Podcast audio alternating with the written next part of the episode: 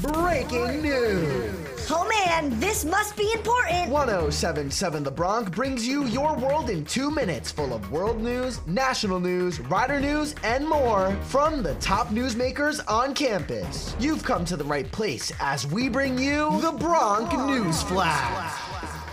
This is the Bronc News Flash, your world in two minutes. I'm Evan Blackwell from Rider University. Democrats won control of the United States Senate this Saturday, with incumbent Senator Catherine Cortez Masto of Nevada defeating Adam Laxalt. Historically, midterms typically end in defeat for the president's party, but after flipping Pennsylvania last week, this marks the 50th win for the Democrats, winning them the upper chamber. The outcome of the House election is still days away from being known, and while returns are still flowing in for several traditionally blue states, including California, Republicans still hold an early edge. President Biden has embarked on a series of meetings in Southeast Asia to pledge support for the nation's allies.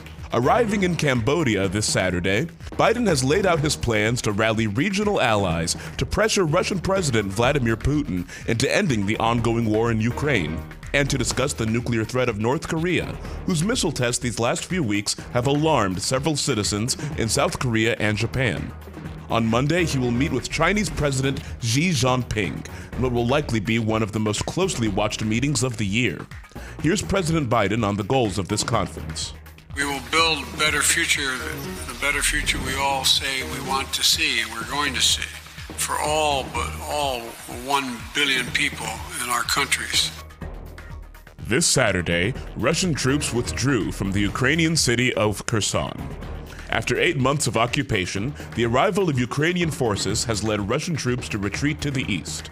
Kherson, one of the first cities captured in the invasion of Ukraine, has now been left with no power and little food, water, or medical supplies. Citizens are reported to be celebrating the victory, however, which may mark a significant turning point in the Russo Ukrainian War.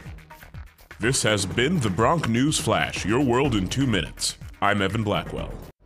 This has been the Bronc News Flash on 1077 The Bronc. Oh man, that was pretty important stuff. Missed your world in two minutes? You can listen to past episodes at 1077thebronc.com slash Bronc Newsflash on your favorite podcasting platforms. We'll see you next time as we get back to the biggest hits and best variety only on 1077 The Bronc. Sweet.